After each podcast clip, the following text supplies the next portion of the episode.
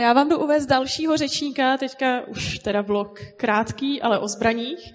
Eh, naším řečníkem je OC, a tady za mnou. OC se zabývá zbraněmi již mnoho let, je její sběratelem a také aktivním střelcem. Publikoval řadu článků věnovaných technice i historii zbraní. Kromě toho je autorem mnoha odborných publikací z oblasti IT. Tak já už mu předávám slovo a užijte si přednášku.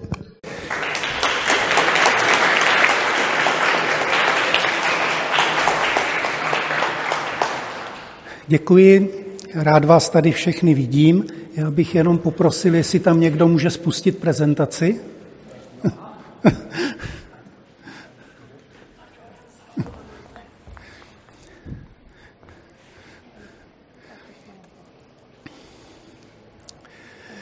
Jinak vám v krátké přednášce řeknu něco o historii zbraní, o jejich technice i o tom, jak se k ním staví společnost, jak, jaké zákony omezují nebo naopak umožňují jejich vlastnictví i používání.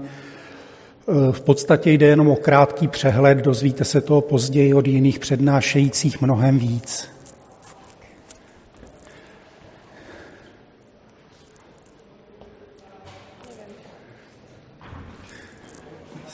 Já s tou technologií jsou svízele. tak a ovladač mám... Mhm, výborně, děkuji. Takže nějaký ten úvod už jsem řekl. Eh, budeme se zabývat zbraněmi střelnými, zbraně chladné, nějaké nože a tak dále. Pro tentokrát vynecháme, i když je to také velice zajímavá záležitost. Když se řekne střelná zbraň, lidé si většinou představí nějakou pušku nebo pistoli, ale střelná zbraň je cokoliv, co něco střílí. Když necháme stranou prak, tak nejstarší střelnou zbraní je určitě luk. Ten s námi je už nějakých 50-60 tisíc let a stojí za to se zmínit, že to vůbec není nějaká hračka. Luky dokáží být v šikovných rukou velice účinné, mají mířený dostřel stovky metrů, a když nejde o to přesně mířit, když se střílí třeba do houfu nepřátel, tak e, je to bezmála půl kilometru. Stejně tak mají velmi značnou průraznost. E, dlouhý luk, jaký používali angličané svého času, dokáže probít většinu zbrojí, kromě těch úplně nejkvalitnějších.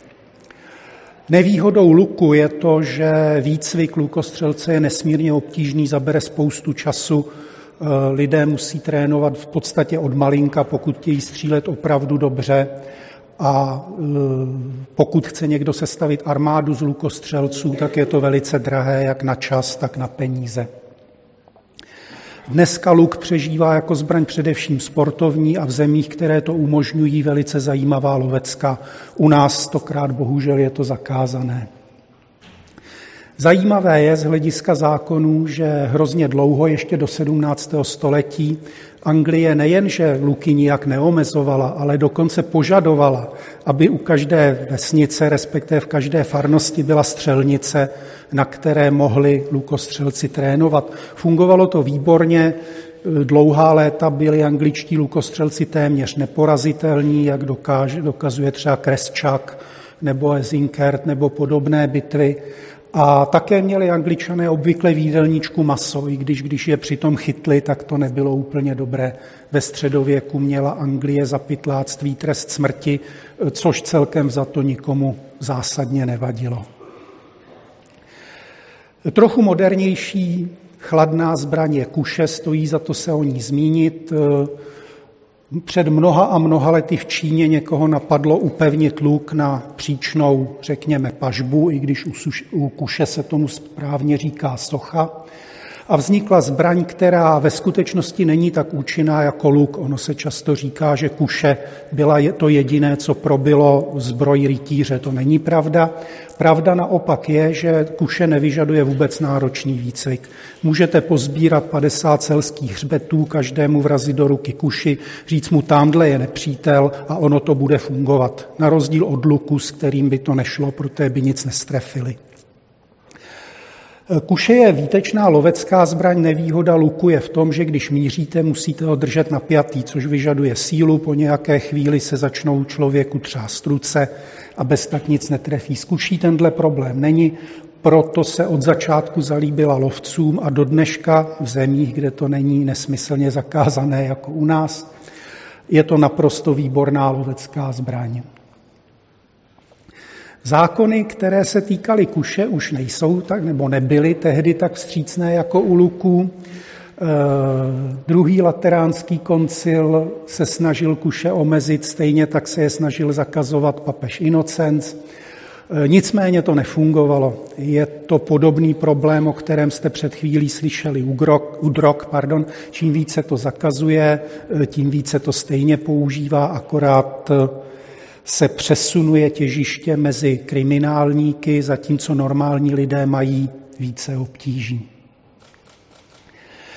Přesuňme se k tomu, co si většina lidí pod střelnou zbraní představí. To jsou zbraně, kterým se správně říká palné, ty, v kterých eh, střílí nějaké něco, co hoří, nějaký střelný prach. Na přelomu 12. a 13. století chemici objevili známý černý střelný prach, směs síry, letku a dřevěného uhlí, který, když se zapálí, tak funguje velmi účinně v nějakých zbraních v jednoduché trubce, kterou už také tehdy metalurgie dokázala vyrobit. Na jednom konci je uzavřená, má tam malou dírku, které se říká zátravka, dovnitř se nasype prach, na něj se dá nějaká kule nebo taky klidně jenom hrst oblásků. Do té zátravky, nebo respektive na vyhloubení nad ní, na pánvičku se nasype trošku prachu, ten se zapálí zpočátku žhavým železem, což bylo sice nepohodlné, ale tehdy je nic jiného nenapadlo. Ono to vystřelí. Dá to obrovskou ránu, které se protivník lekne, někdy ho to i zasáhne. Eh, první střelné zbraně nebo první palné zbraně ani tak nebyly moc účinné tím střelivem, tím, že by ty lidi zasáhli, jako právě tím leknutím, tím hromem, který byl něco do té doby neslíchaného.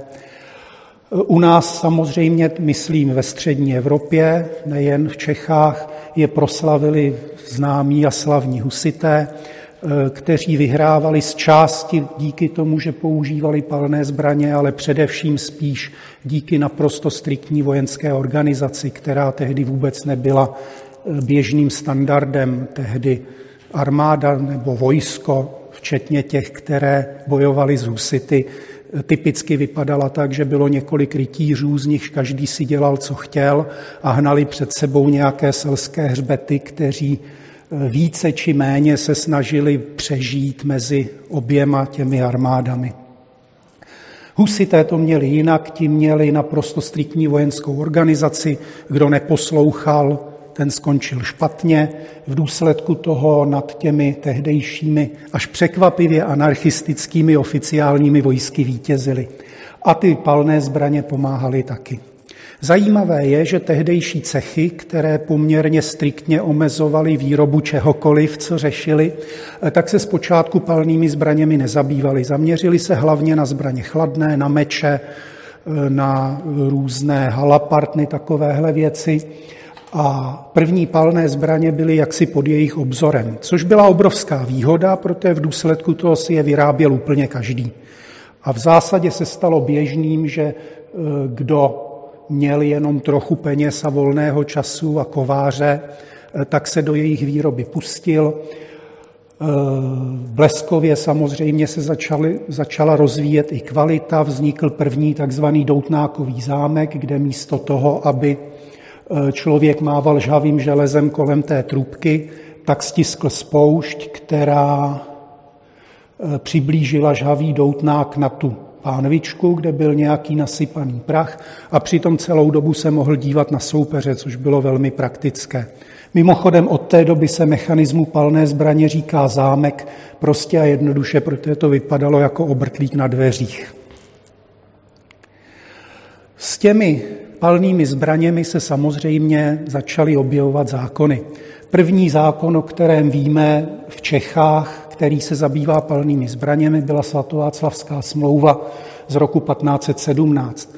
Ta se pokusila zakázat nošení ručnic, tedy pušek, palných zbraní úplně všem, ale na druhou stranu výslovně povoluje vlastnictví. Říká, že každý může mít doma, co chce a nikomu do toho nic není, což je asi tak ten způsob, jak by to správně mělo vypadat. Během několika málo let, v roce 1524, eh, přišel další zemský zákon, který se zabývá zbraněmi, zřízení o ručnicích.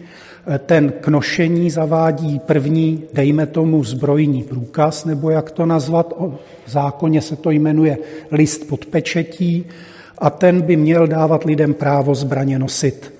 Eh, vlastnictví pořád neomezoval, ale výslovně upozorňuje na to, že zbraně smějí držet eh, pouze měšťané a šlechta. Nicméně ostatním to nezakazuje, jenom se o nich nezmiňuje. Důsledkem omezení nošení ovšem tehdy bylo to, že běžně je nosili jenom loupežníci, v čemž se situace nijak zásadně nelišila od dneška.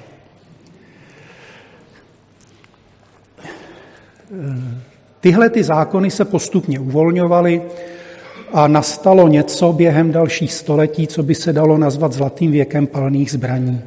E, státy do jejich jak vlastnictví, tak časem i nošení v podstatě nijak zásadně nemluvili, e, stejně tak neomezovali výrobu. V každé vesnici byl puškař ve větších dva, v každé vesnici byla střelnice, kde se pravidelně střílelo ku ptáku.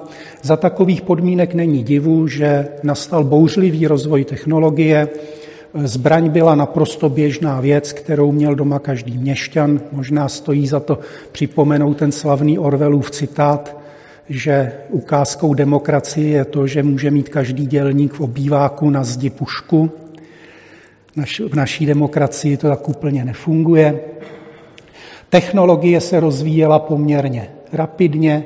Eh, nejdřív eh, začátkem už 16. století vynalezli kolečkový zámek, který nahradil ten doutnák. Kolečkový zámek fungoval vlastně stejně jako dnešní kapesní zapalovače, jenom to kolečko místo škrtnutím palcem se otáčelo silnou pružinou. Eh, udělalo houf jisker, které zapálili střelný prach. Mělo to obrovskou výhodu hlavně pro myslivce tehdejší, protože zapálený doutnák jeho pach jim plašil zvěř, zatímco s kolečkovým zámkem ten problém nebyl. Na druhou stranu to byl poměrně drahý mechanismus, takže si ho mohla dovolit spíš jenom šlechta, ovšem během krátké doby, už v polovině 16. století, došlo k vynálezu křesadlového zámku, ten je mnohem jednodušší, tam je na odpružené páčce kus pazourku, který praští do železné ocílky, vyvolá jiskru, zapálí to, bouchne to. E, tyhle ty pušky se používaly až do 19. století a v podstatě už e, ve většině světa vytlačili mechanické zbraně, jako byly kuše nebo luky. E, vlastně jenom Snad jenom Čína ještě v 19. století měla v armádě kuše, ale jinak všichni používali tyhle ty křesadlové zbraně. V 19. století došlo k výraznému rozvoji chemie a chemici vynalezli takzvané třaskaviny, to jsou látky, do kterých, když se praští, tak bouchnou, což není případ černého střelného prachu. Do toho můžete mlátit, jak chcete, akorát se unavíte a bouchnete teprve, když mu dáte jiskru nebo když ho zapálíte. Tyhle ty třaskaviny pochopitelně velice brzy vedly k zavedení nových mechanismů palných zbraní, založených právě na tom, že na místo pánvičky zátravka, ta díra, která vede dovnitř do hlavně, končila komínkem, říká se mu piston, na ten se nasadila zápalka, což byla měděná čepička plná té třaskaviny a na tu praštilo praštilo kladívko nebo kohout. E, tyhle ty zbraně se pak používaly hodně dlouho, v podstatě byly běžné v armádách nebo mezi lidmi až do samého konce 19. století a ještě i jeho začátkem, ačkoliv na, kont, na úplném konci 19. století už vznikl jednotný náboj, kde se e, to všechno přestěhovalo do nejdříve papírové, později měděné, pak mosazné dutinky, a to už jsou ty zbraně, které používáme a máme dneska. Zákony v těchto těch letech, zhruba až do toho 19. začátku 20. století, eh, byly velmi vstřícné a tenhle zlatý věk umožňovali.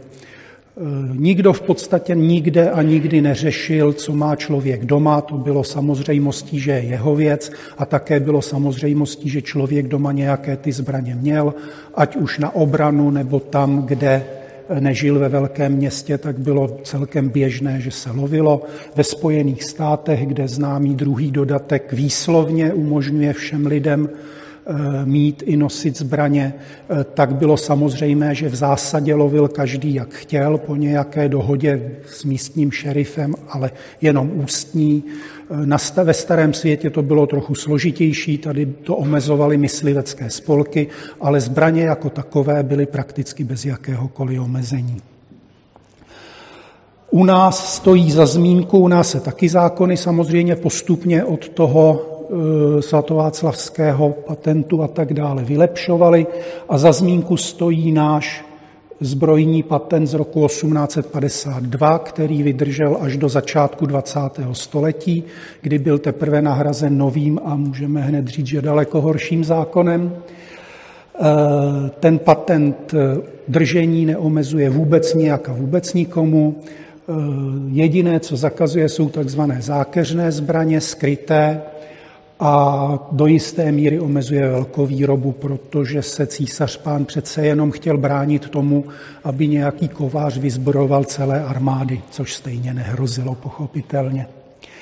E, velmi zajímavé je, jak se staví k nošení zbraní, protože formálně e, nošení omezuje tím, že člověk, který chce zbraň u sebe nosit, musí mít takzvaný zbrojní pas, což se ten termín se běžně používá i dnes, ačkoliv dneska už zbrojní pas formálně neexistuje. To, co máme dnes, se jmenuje zbrojní průkaz. E, nicméně v zákoně v tom tehdejším patentu z roku 1852 byla výslovně klausule, že pokud je někdo chycen, že nosí palnou zbraň a nemá zbrojní pas, nicméně prokáže, že ji potřebuje, pak je beztrestný. A pokud by to ani nedokázal prokázat, eh, pak mu hrozil trest ve výši jednoho až tří dnů vězení. Což je velmi pěkné srovnat tedy se současnou situací, ve které jak si eh, pokud vás chytí se zbraní, na kterou nemáte papíry, tak to možná poprvé ukecáte na podmínku a pokud to, se to stane po druhé, tak půjdete bručet na dlouhé roky. Jinou krásy demokracie. Eh, tenhle ten krásný a bezproblémový stav trval eh, až do Belle Epoque, až do přelomu 19. a 20. století a v podstatě se dá říct, že je, že je ukončila první světová válka. 20. Eh, století ten stav velice prudce zlomilo, situace se naprosto zásadně zhoršila, státy začaly zbraně omezovat, už eh, Výmarská republika začala registrovat zbraně, což dřív nikoho nenapadlo, k tomu se ještě vrátím. Ale zmínil jsem se o tom proto, že v důsledku eh, tohohle prudkého omezení pochopitelně se také zásadně omezil rozvoj. Už nebylo možné, aby si každý kovář, který na to má zrovna chuť a náladu, hrál se zbraněmi. Už nebylo možné, aby v každé vesnici bylo, byli dva, tři zbrojíři, protože každý zbrojíř musel být registrovaný u státu, byly s tím velké problémy a tak dále. V důsledku toho okamžitě se prudce zlomil vývoj palných zbraní. E, pokud si dneska koupíte moderní pistoli, tak se v podstatě nebude vůbec lišit od té, kterou vymyslel Browning na začátku 20. století. Nejmodernější lovecká puška, kterou si dneska můžete koupit eh, tamhle od ČZUB, tak je prakticky stejná až na detaily jako Mauser z roku 1895.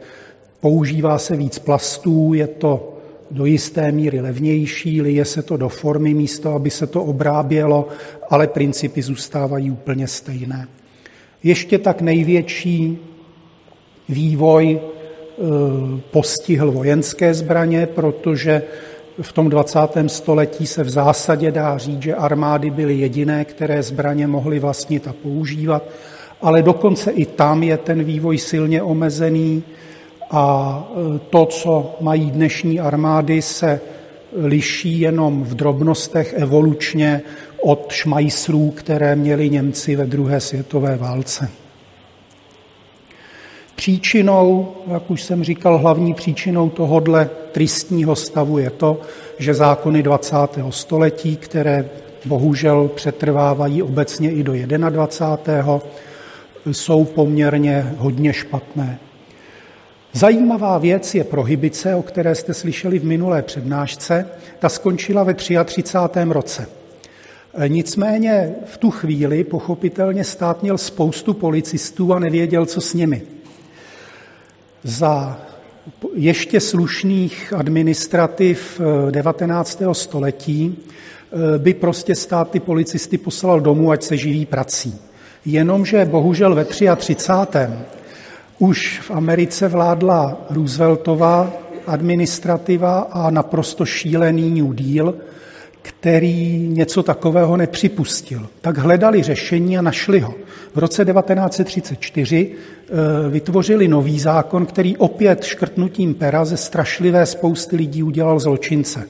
NFA, National Firearm Act, který omezuje spoustu zbraní, omezuje zbraně příliš krátké, omezuje zbraně, které střílejí dávkou, paradoxně omezuje tlumiček, přičemž v historii snad není znám jeden jediný případ zločinu, kde by tlumič hrál jakoukoliv významnou roli. A protože tam mají druhý dodatek, který přímý zákaz zbraní neumožňuje, tak to vzali jako fiskální zákon. Udělali to tak, že kdokoliv, kdo zbraň určitého typu technicky de jure veze přes státní hranice, ale ve skutečnosti eh, klidně stíhali i vlastnictví samotné, eh, tak je povinen zaplatit daň ve výši 200 dolarů. Což ve 34. byla docela pálka. Většina zbraní, kterých se tahle ta daň týkala, měla zhruba stejnou hodnotu a ty tlumiče, na které platila tahle ta 200 dolarová daň také, tak ty měly hodnotu 1, 2, 3 dolary kus.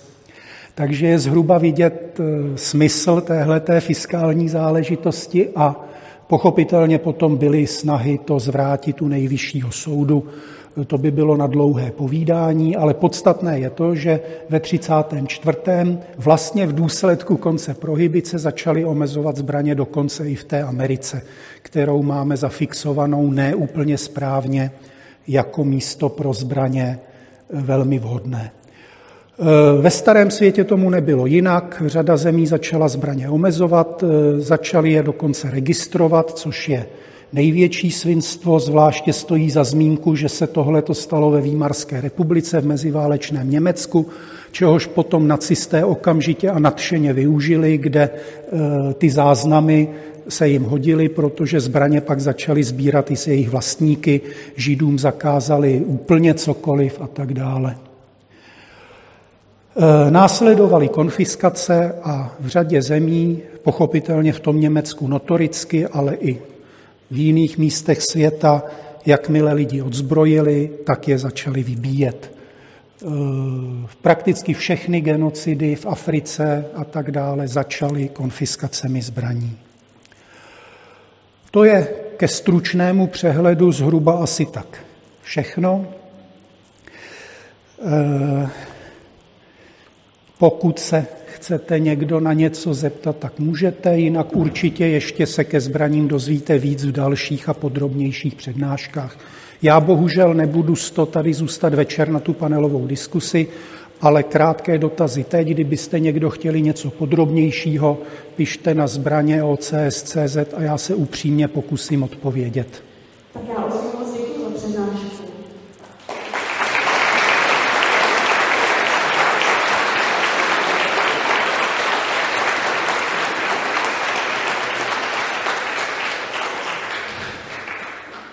A jestli je tu někdo s nějakým dotazem, tak se přihlaste a jak vám doběhnu s mikrofonem. Vidím tamhle na středu.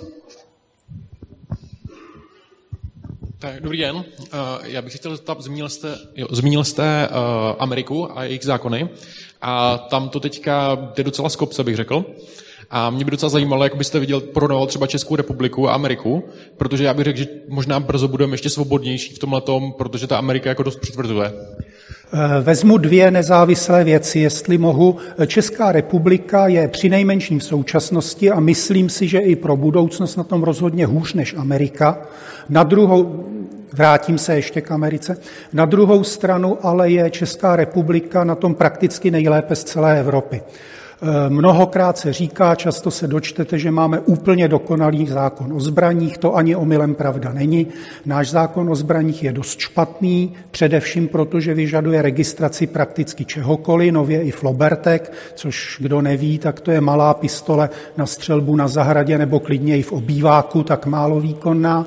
Na druhou stranu ale máme při nejmenším dvě naprosto zásadní výhody, které většina zbytku Evropy nemá.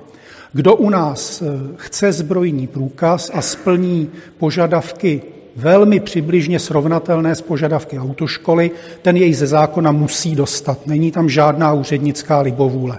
A druhá, nemáme problém s nošením.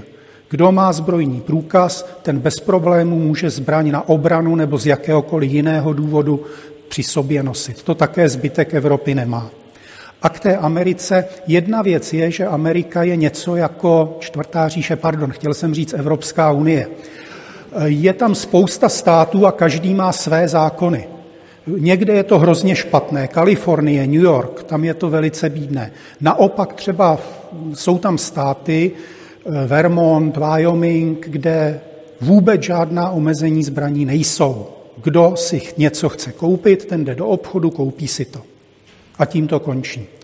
Eh, druhý dodatek se snaží hodně omezovat. Teď třeba je tam ten problém, eh, kde se snaží omezovat ty takzvané opory u pistolí. Pravděpodobně někteří z vás se s tím setkali. Eh, úřady teďka v Americe vymysleli, že kdo má u pistole nějaké zařízení, které se opře takhle o ruku a umožní střílet přesněji, tak ten má ve skutečnosti krátkou pušku a podléhá přesně tomu zákonu NFA musí zaplatit 200 dolarovou daň a pokud to neudělá, půjde bručet.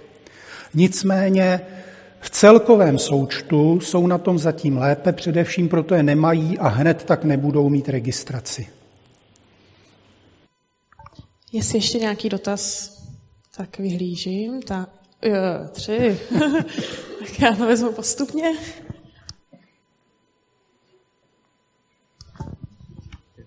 Děkuju, dobrý den. Já, já jsem se chtěl zeptat, třeba v Americe je třeba taková absurdní věc, že si už třeba i některé děti, které nejsou třeba plnoletí, můžou už koupit v některých státech zbraně. Což je podle mě jako problém, ale třeba nemůžou si třeba kupovat třeba hry, ve kterých můžou střílet nebo dělat násilné jako činnosti. Takhle, eh, zase Amerika je země mnoha rozporů a hodně se tam projevuje ta protestantská minulost a ty základy, kde Ameriku založili protestanti v zásadě, kteří uprchli ze starého světa. V důsledku toho tam nesmírně omezují alkohol, sex, věci, které jsou v podstatě normální a přirozené. Na druhou stranu ale, co se týká těch zbraní, já bych s vámi polemizoval. Děti mají střílet od malinka, samozřejmě s rodiči, aby si zvykli, že zbraň je a zbraň skutečně je součást naprosto běžného vybavení domácnosti. Stejně jako, já nevím, plechovka benzínu v zahradní kůlně pro sekačku, to je ostatně spíš nebezpečnější než běžná palná zbraň. Stejně jako kuchyňské nože, tak ty jsou nebezpečnější pro dítě než nenabitá pistole, protože to dítě ji nenabije, zatímco tím nožem se může pořezat. Takže v tomhle tom si myslím, že to, že v některých zemích si může kdokoliv, klidně 12-15 letý kluk, koupit pušku, takže to je správně a má to tak být.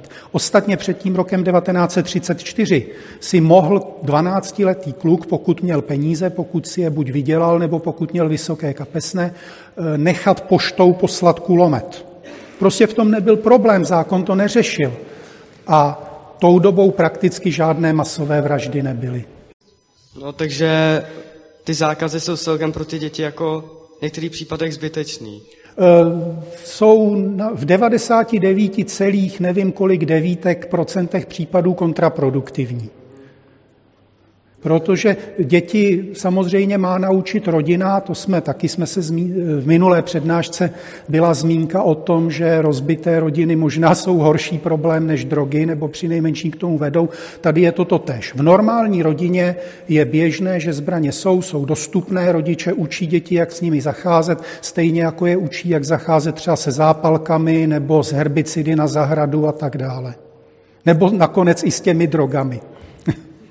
Tak děkuji za odpověď. Tak kdo se tady vzadu hlásil? Přejdu k vám. Děkuji. Já bych vlastně navázal trošičku na to, co tady zaznělo, jestli si můžeme nějakým způsobem podívat na to, ať už ze současnosti nebo z historického pohledu, eh, když vlastně byly úplně uvolněná ta pravidla, nebylo to nějakým způsobem omezeno, jestli právě někdy byla nějaká zvýšená kriminalita nebo takové ty katastrofické scénáře, co dneska někdy tím straší, že když všichni si budou moct koupit zbraň, všichni se někde jakoby postřílí, to asi za mě nic takového jako historicky nebylo.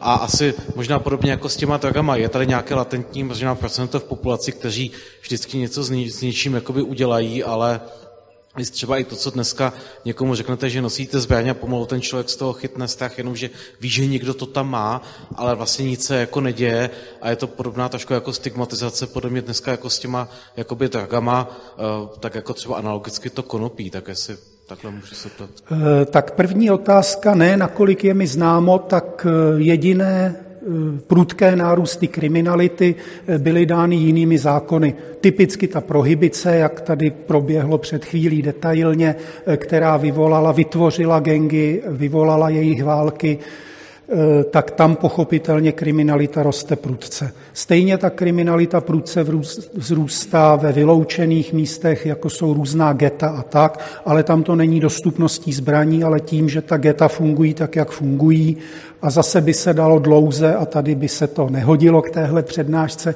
diskutovat o tom, do jaké míry na jejich vzrůstu je e, vina takzvaná sociální, ve skutečnosti silně asociální státní politika. E, co se týká, pardon, ta druhá polovina byla, druhá polovina otázky? Stigmati... Ano. Ano.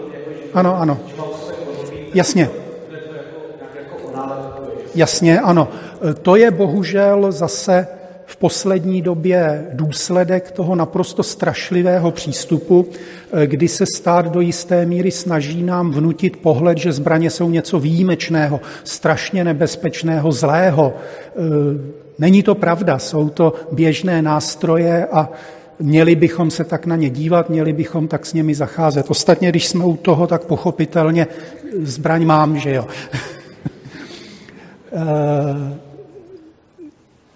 škodí to, myslím, že to škodí malinko méně než u těch drog, ale jednoznačně to škodí a eh, asi jediné, co s tím můžeme dělat, je osobně se snažit a každý ve své sociální bublině se snažit přesvědčovat lidi, že tomu tak není, že to žádné stigma nenese, nést nemá, naopak ten, kdo je ozbrojený, tak ten nese určitou část odpovědnosti za to, že by mohl zakročit, kdyby k nějakému průseru došlo.